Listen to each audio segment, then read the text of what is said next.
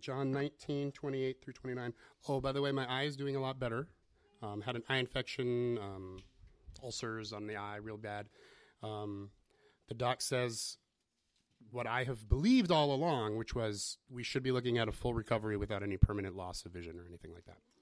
Um, there will be a scar on my cornea probably, but he thinks it's going to be outside my field of vision, and so it shouldn't be a problem. Um, and it could have gone the total other way. He's like, plenty of people completely lose vision in their eye with stuff like this forever. Yeah, yeah, if you could throw that up. So praise God for that. I'm super pumped. um, vision is, is return. Vision is returning. It's still cloudy, so I don't like to drive long distances and stuff. Um, and it's still real sensitive to light and whatnot. But I mean, it's it doesn't hurt nearly as much, and it's a lot better than it was. So praise God, and thank you so much for all your prayers, everybody. Um, speaking of pain, John 19. Let's start with verse 28. So Jesus is on the cross. Everything else has happened. He's been tried, abused, beaten, crown of thorns smashed on his head, whipped 39 times. He had to carry the cross to the place where he was going to be crucified. He couldn't do it. He collapsed, possibly passed out. We don't know. And so they grabbed a guy from Cyrene, which means he was African, and he carried the cross the rest of the way for Jesus. And then they hoisted him up. And they're about to finish that. Verse 28 After this, Jesus, knowing that all was now finished, said, To fulfill the scripture, I thirst. And a jar of sour wine stood there. So they put a sponge full of sour wine on a hyssop branch and held it to his mouth. And when he did receive the sour wine, he said, It is finished. And he bowed his head and gave up his spirit. And so he takes a drink because he's got to say his final words and he can't get it out because he's got blood and cuts and half severed tongue. Who knows at this point how horrible it is?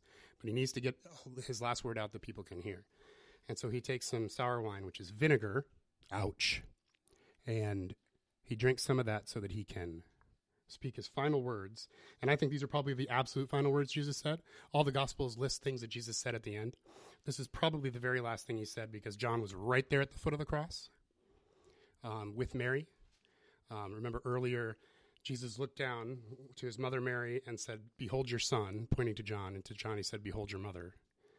And so they're right there at the foot of the cross, and the, the other disciples are kind of scattered around based on their level of fear at that moment. And not that I'm judging them, I don't know where I would have been. But uh, um, I love that that he says that to John and to Mary because it, it, and it's another touching moment of Jesus' humanity. But also at the very end, he's thinking about mom and who's going to take care of mom and who's going to take care of the family because he's the firstborn son. Joseph's dead. He's in charge of the family. He didn't start his ministry till he was 30. What did he do all the time before that? He was taking care of his family. Joseph died probably when Jesus was a teenager. So he was a carpenter full time, double time, to take care of his mom and at least six kids below him. So he's dad now to them. He's the breadwinner for that entire family. And that's what he did his whole life up until 30 when he started doing his ministry. And so he spent 30 years taking care of his family and three years doing ministry. Which do you think is more important for us to do? The 30 year thing. Taking care of our family is the most important thing in our life, right? That's what Jesus spent almost his entire life doing. Nine out of every 10 years that Jesus lived, he spent taking care of his family. And he's our example. By the way he lived, that's how we're supposed to live. So that's what we need to be doing. I'm not saying quit your job right now, you know, and spend more time with your family, but yeah, I'm not saying that's the worst thing in the world either to think about because, you know, for guys sometimes especially career can sometimes get in the way of stuff, right? That's kind of a natural tendency for us guys. Um, for all of us, other things sometimes get in the way of family. Sometimes it can even be ministry or other wonderful things like that. But at the end of the day, Jesus spent most of his time taking care of his family. And it's not like that was wasted. That's what God chose to do with his almost his entire life was to take care of his family. That concept gave me a lot of uh, hope and encouragement when I was a stay-home dad for several years. I was like, okay, I'm in good company. Jesus is a cool guy. So, he says that to John, and then he and then we see this part, and he says, "It is finished." So, what is finished? What is he talking about? What was finished? What did Jesus come on earth to do? He's talking about his ultimate mission here. Jesus' mission in life was to do something, and now on the cross, the second before he dies, he says, "It's finished. I did it. It's done. I completed it." So, what was it? What was his mission? I'm going to read a bunch of verses for you. John 129. This is John the Baptist saying of Jesus, "Look, the Lamb of God who takes away the sin of the world." So that's his mission. Luke 19:10. The Son of Man came to seek and save that which was lost. Mark 10:45. For even the Son of Man did not come to be served, but to serve and to give his life as a ransom for many. 1 Timothy 1:15. Jesus Christ came into the world to save sinners. All these verses say pretty much the same thing, right? Uh, 1 John 3 5. But you know that he appeared so that he might take away our sins. And so all the Gospels, the epistles, they all agree. Jesus came to save us, specifically by paying for our sins. And that mission, Jesus declares, it is finished. Now, the word he uses there is tetelestai. It's a Greek word, so that's one word. We say it is finished, three words. He said one word, tetelestai. Tetelestai is a very common Greek word and I'm probably not pronouncing it right because I wasn't around 2,000 years ago when they spoke Greek to know how they sounded. But tetelestai is a very common term. It's found in documents hundreds and hundreds and hundreds and hundreds of times. Specifically, it's found in business contracts. It's a business term, it's not a religious term. It's a business term. And you find it at the very end of a contract, usually right at the bottom, it will be scribbled tetelestai at the bottom of a contract a completed contract because the word means it is finished. We do the kind of the same thing today. We usually say paid in full, right? That's a, that's a common thing to say at the end of a contract. Paid in full. It is finished is the way they said it. They said tetelestai. So Jesus is on the cross, and this is what he says right before he dies. He says, "Paid in full." The contract is done. Because remember, Jesus is setting up a new covenant. A covenant is a special type of contract. It's a contract between humanity and God. There was an old covenant, and now Jesus is setting up a new covenant, a better covenant. And now, at the end of that covenant, Jesus says tetelestai, it is finished. The covenant is complete, it's ratified. This has been paid in full. Because in order for the covenant to be sealed, we had to reconcile the fact that God was holy and we were not. And we have all these sins, and that was a major problem. Uh, did somebody have a question? Nope. Okay. Um, so, using Jesus' metaphor here, you and I have literally been bought and paid for, in a sense, through that covenant. And he said, It is finished. So, it's done. The covenant's done. We can enter into that covenant or not. But the covenant itself is complete. Jesus paid the price. The, the, the account is complete um, paid in full to tell us that. That's what it means, and that's what he said at the end. So he finished his mission. He finished the new covenant. He paid all the penalty.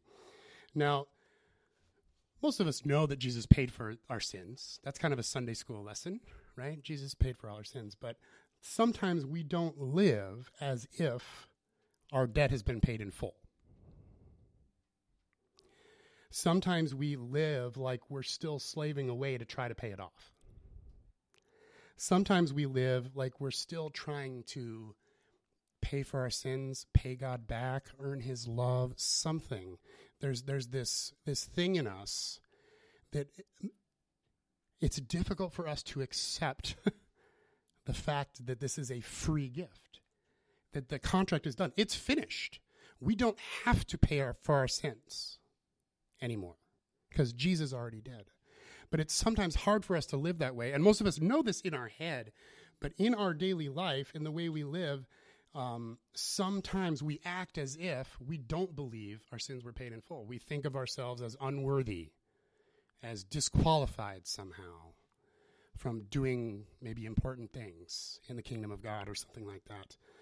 Um, oftentimes it affects our relationship with God. We're hesitant to draw near to the Lord because we feel dirty and unworthy and that kind of stuff.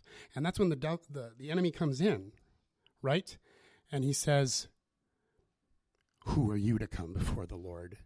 You know how terrible you are. And you, you know what you said to so and so? That was so terrible. You know what you thought about this person? You know what you did? You know what you've done? Who are you to come before the holy God? No, no. And so the, the devil c- tries to convince us that we can't come before the Lord because we're not worthy.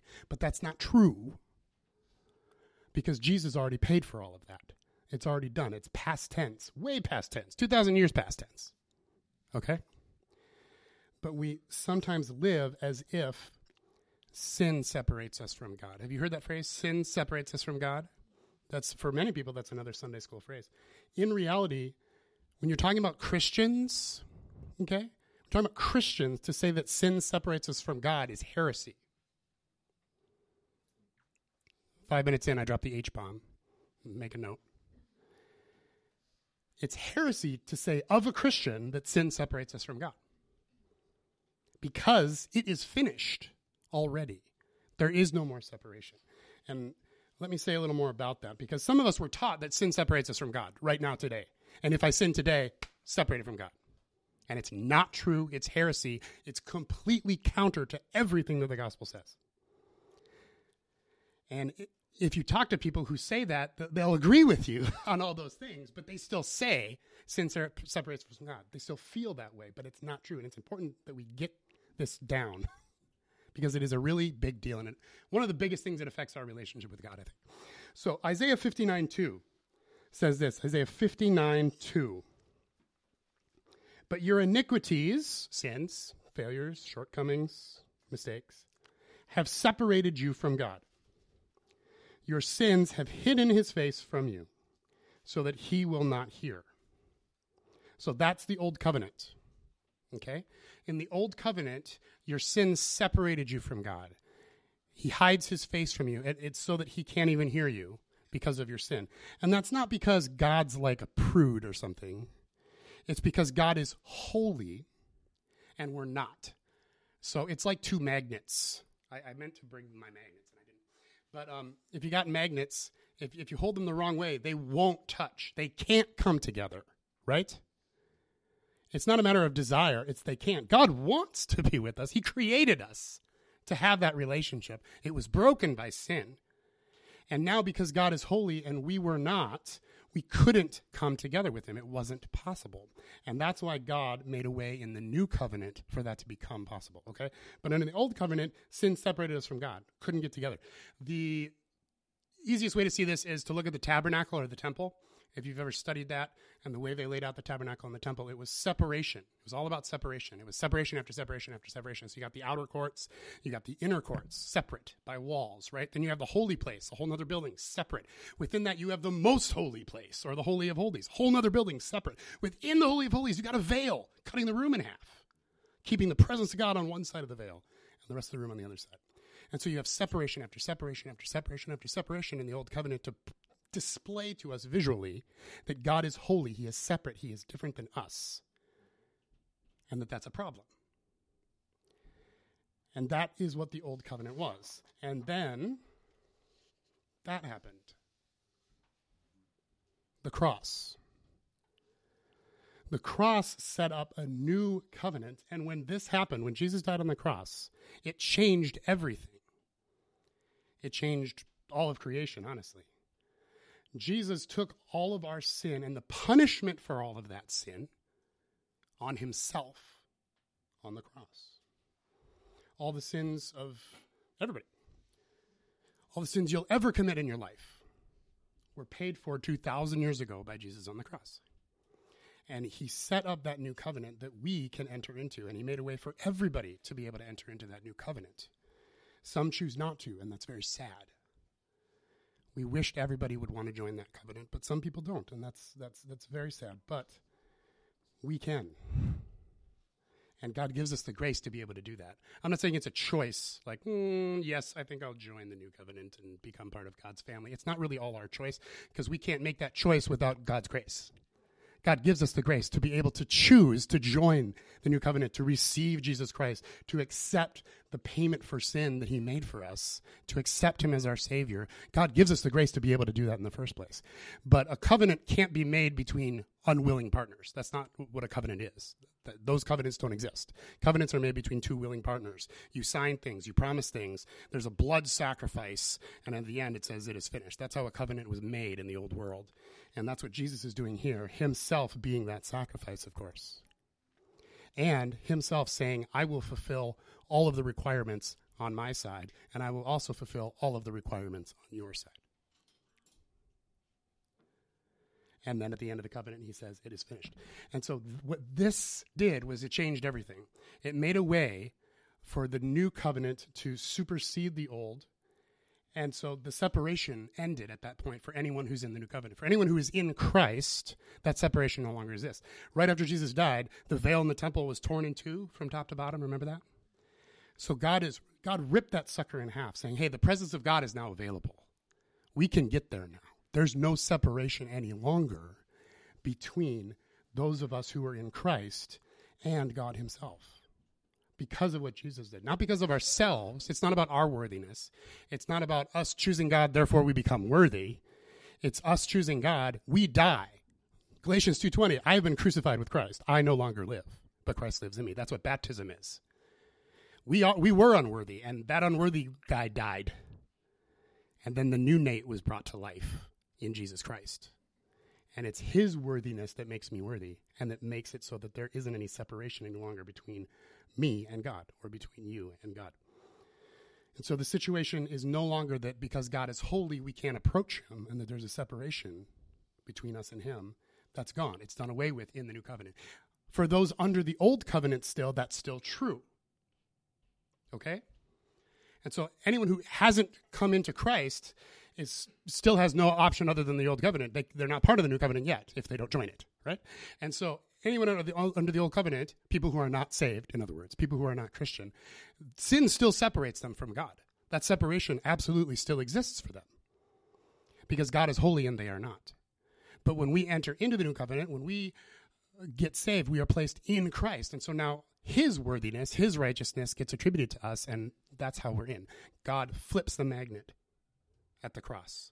At the cross, the, the two magnets that couldn't go together, God flips them and says, You can become in Christ, and that will make a way for you to be able to be connected with God. And God's magnet is super strong, it's not going to let go. Everybody with me so far? This can be a little bit confusing because we're talking about two different things and they're both in the Bible. So you'd be like, well, but the Bible says this. The Bible does say a lot of things, but a lot of the things in the Old Covenant are no longer true. We can eat bacon now. Praise Jesus. One of my favorite things about the New Covenant is pork. Um, it's up there. It's on the list for sure. Um, oh, it is. And so I think God was looking forward to it too, when, uh, for sure. And so it, that's that's part of the discernment process we need to use when we read the Bible, especially the Old Testament. I'm not saying don't read the Old Testament. It's great. It's wonderful. It's the beginning of our introduction to God. But Jesus is the fullness of our introduction to God. The very being of God in human form. Everything God is, Jesus was. And so that's what we look at. We try to figure out the final picture of who God is. In the Old Testament, we get like a bunch of snapshots, Polaroids of who God is. And then we get the full 3D in living color, Jesus in our midst, to see and get to know who God really is. So, Old Covenant, God is holy, we're not. A separation there that can't be breached. Jesus makes a new covenant, and now because we are in Christ, because he paid for all our sins and he paid for all that penalty, if we accept that payment, we get flipped. We get placed in Christ. So now that separation no longer exists. There is no separation anymore between you and God. Ephesians. I know that there is therefore now no, no separation. Nothing in all creation, neither height nor depth, nor angels, nor demons, nor things present, nor things past, nor principalities, nor powers, nor anything else in all creation is able to separate you from the love of God that is in Christ Jesus. Nothing can separate you from the love of God that is in Christ Jesus. Certainly not your sin. because your sin was already taken care of on the cross. There, there's this weird theology out there that says when we screw up, we need to get right with God, or else it's bad. Um, repentance is important, yes, but we don't need to get right with God. We're already right with God. We're righteous. We're in Christ. You can't get any more right than that. We are fully righteous. When we sin, we repent. Repent means to turn, to change your mind. Okay? We repent, we say, oh, that, no, I'm sorry, and we move on. But we're already forgiven. The sin is already paid for. When we sin, it doesn't mess up our connection with God. It can't. We're adopted children. Our sin doesn't unadopt us. Okay? Think, think about it this way. If your sin could change that dynamic, then the cross didn't succeed. Because if today I sin and that messes up and now I'm separated with God again, that means my sin trumps. Hate that I can't use that word. My sin defeats what Jesus did on the cross. And that's not true. The whole point of the cross is Jesus defeated sin. And so my sin can't re defeat the cross. I don't need to be recovered in the blood or get right with God or whatever it is people say. No, no, no, no, no. I am already right with God. All of my sins are already covered. Everything is already paid for. So when I screw up, I just repent keep walking in my forgiveness. That's it. Steve.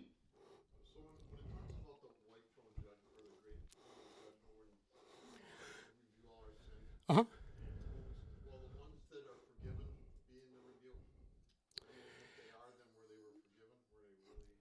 It, seems it seems to me um, like it'll go one of two ways. Either God will review everything we've ever done, and at the end, he'll say, But you are in Christ, so none of that matters. Enter into my rest.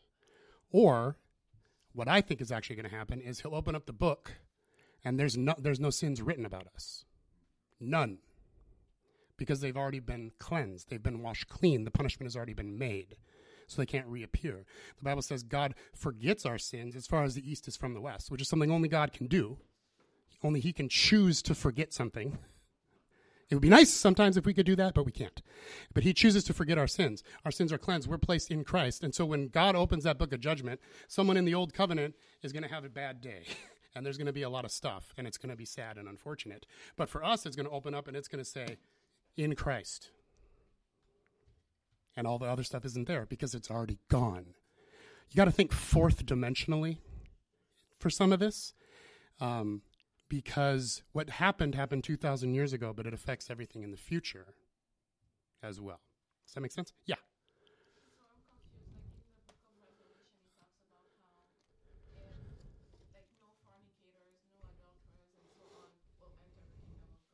Mm-hmm.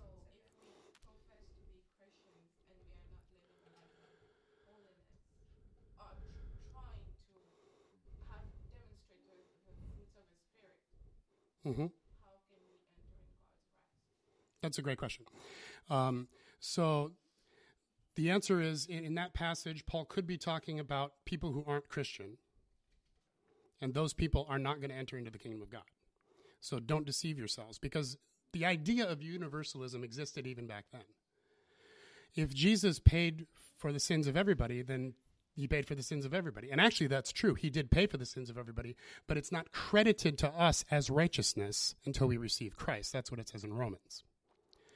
The sad thing is, for those who aren't saved, their debt has been paid too, but they don't get to cash that check. For Christians, yes, we can still sin, but that doesn't it doesn't keep us out of the kingdom of God. So that's I, either not it's talking about non-christians or when it refers to the kingdom of god kingdom of god doesn't refer to heaven necessarily either. It's you know you know the, the difference like jesus said the kingdom of god has come to you now. The kingdom of god is also later but it's also now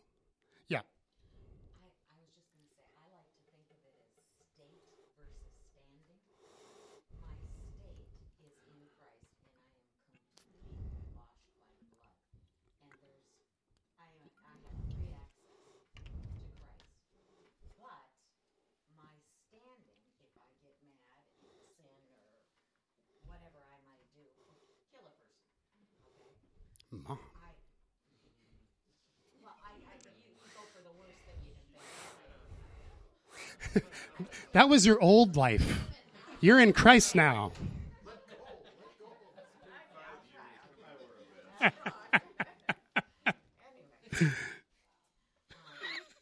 then I ask for forgiveness, and I am forgiven. If I get drunk, I'll use that one. So you repented, but what about Christians who do not repent of their sins and keep it and live and think, I'm a Christian, I'm already saved.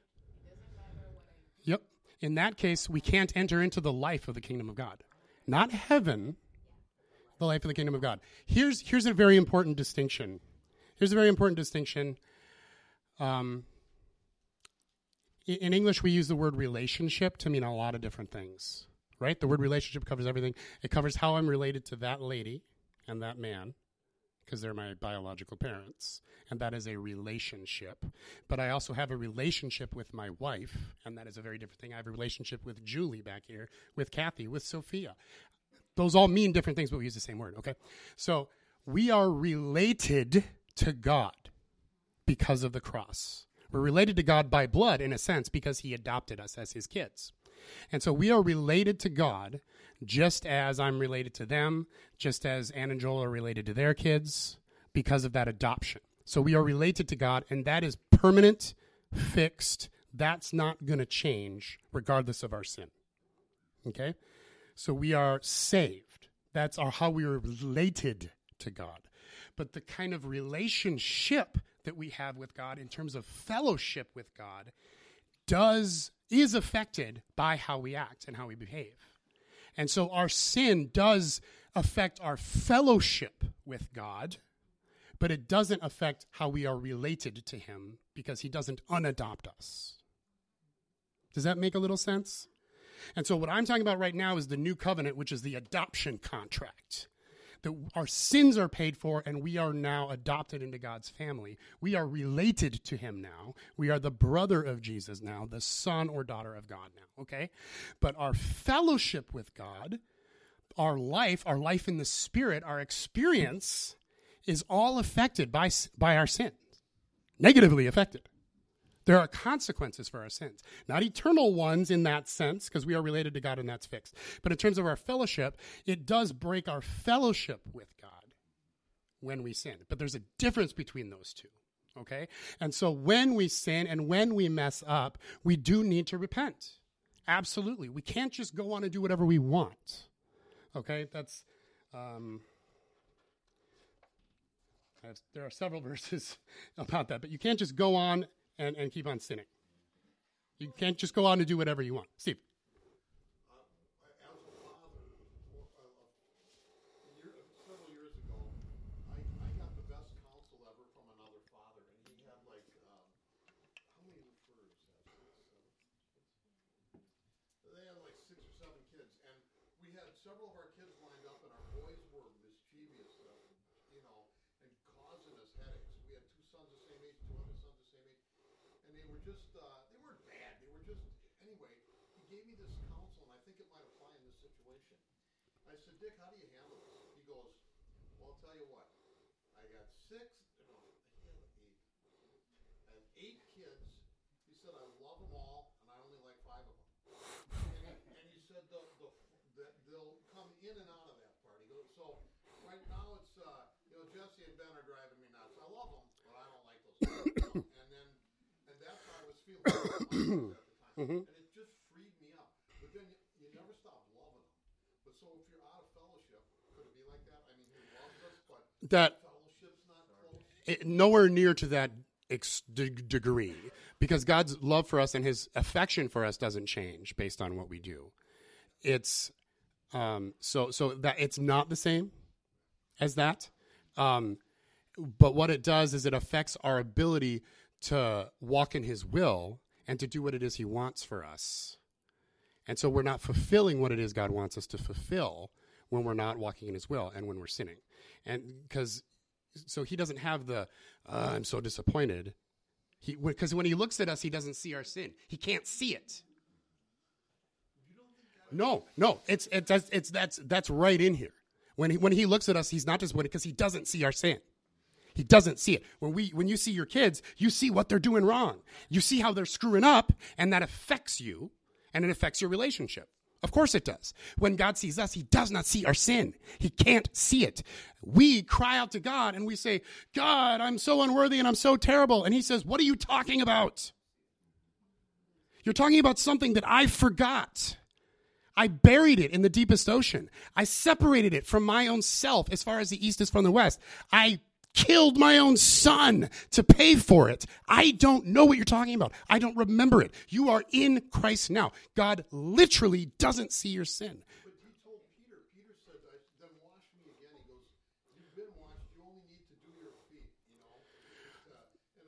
Yep. Not it's not take care of today's sins. It's a that's a little bit about repentance, the need for repentance, I think. But it doesn't mean it undoes the cross. It means you do need to repent of your sins when you, when you do things wrong, and then that that's all you have to do. But also, when he did that with Peter, that was like pre-cross. You know, that was um, that was that was Last Supper.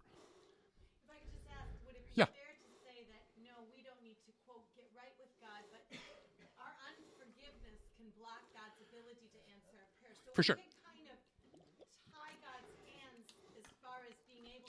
That's exactly right. So our our actions, Unforgiveness or lack of repentance? I'm both. If I choose to withhold forgiveness to somebody, I physically tie God's hands to bless me in another in an area in my life I might be crying out to, and He's looking. Yep. I want to do this so bad, but you've limited my ability to do this because you're unwilling to forgive. I mean, Yep. He talks about that. Absolutely. That. And so, so what it is is it doesn't break the relationship. well, I mean, It breaks our ability to walk in the things of God.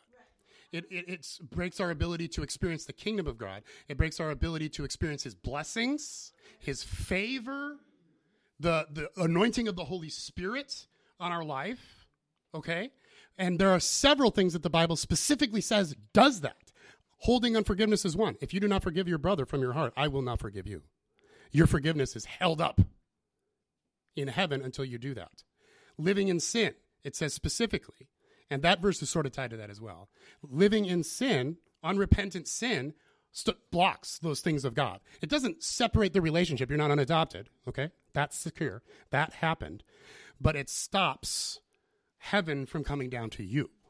Another another one, he doesn't see the sin in that sense, but your action gets you out of alignment with what God is. If I want to get the most out of the AC in the summer, I got to stand over here and be in the right place to have that AC banging on the back of my head.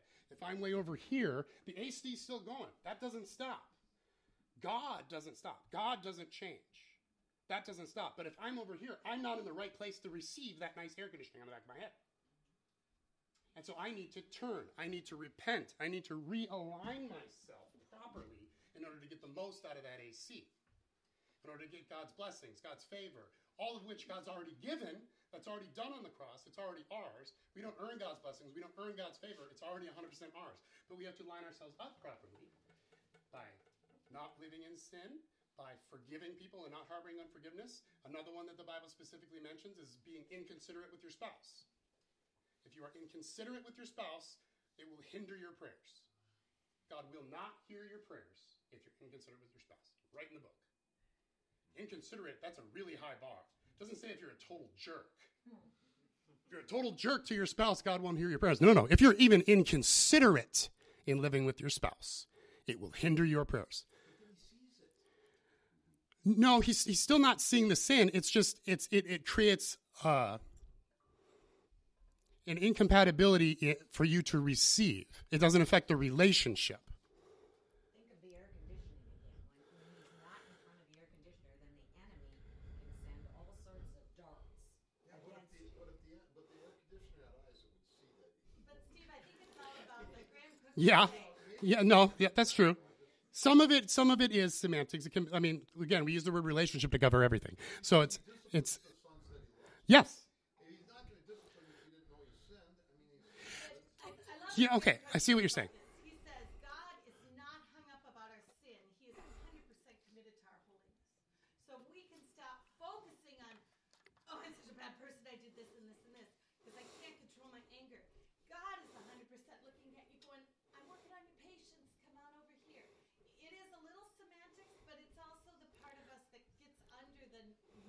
repetitive. I, poor miserable sinner, confess. Right. I used to struggle with every week. Yep. Going, oh, it's back to the cross again. It's back to the cross. When do I get to live this abundant life?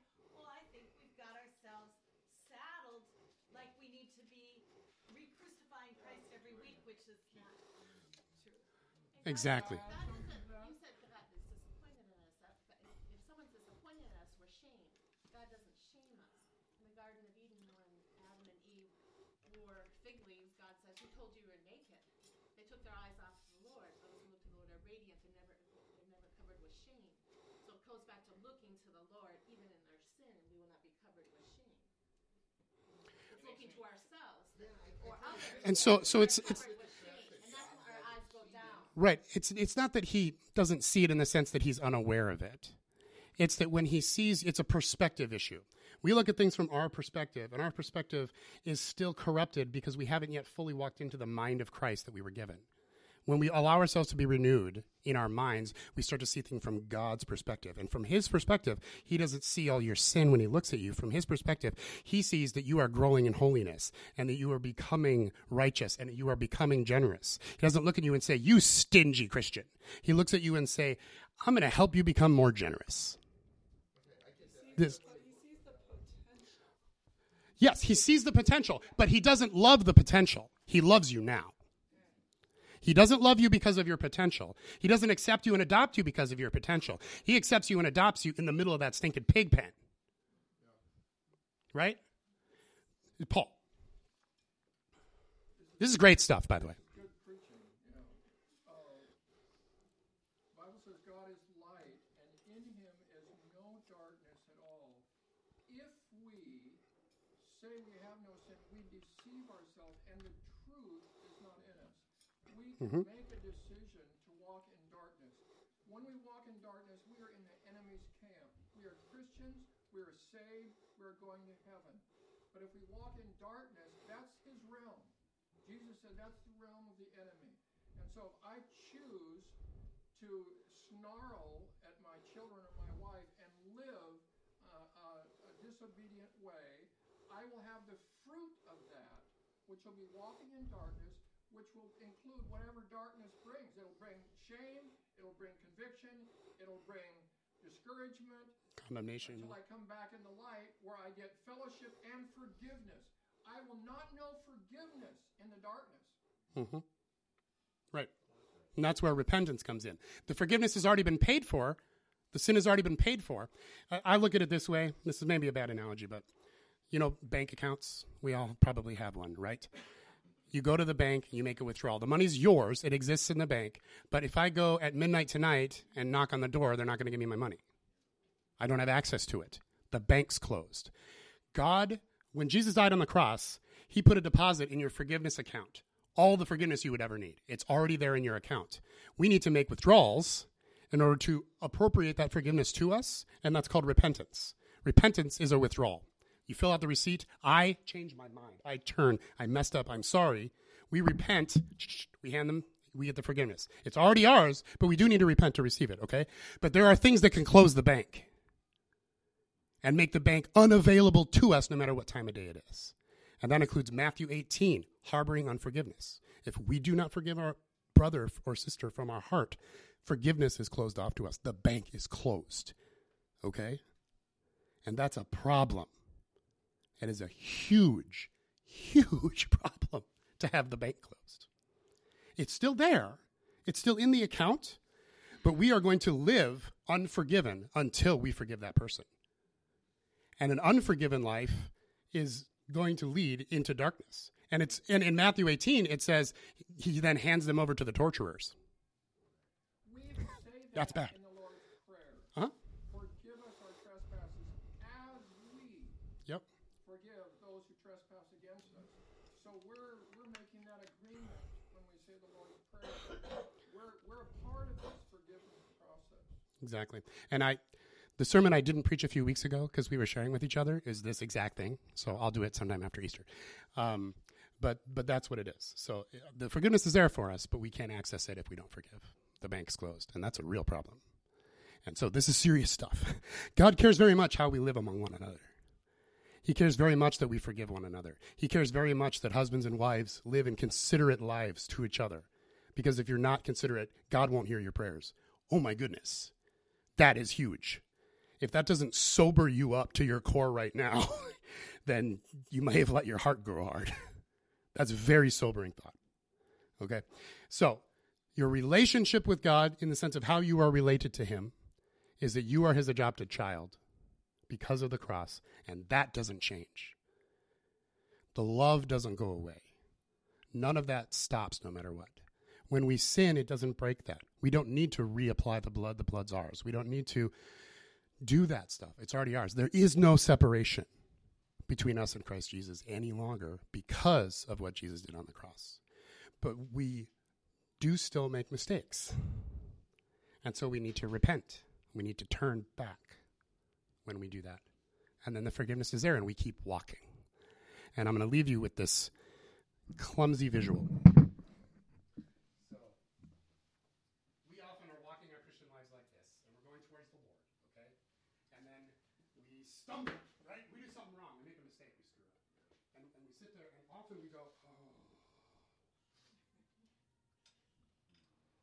I can't believe I did that. And we just circle the drain around this thing. I am so terrible. I am so unworthy. Oh, I, I can't even look at God. I, I'm so unworthy. I can't handle it. And that's old covenant thinking. That is not right. That is not true. Okay? The worthiness was already dealt with. But we allow ourselves to get sidetracked when we screw up. Instead of walking, we stumble, we say, wow, that was dumb. And we turn back to the Lord and we keep walking towards Jesus. Always towards Him. Anything that happens in your life that leads you to less relationship with God is not of God. And the devil uses our own mistakes, our tricks, and our failures to say, You can't get closer to me. You're unworthy now. Back away. Deal with yourself.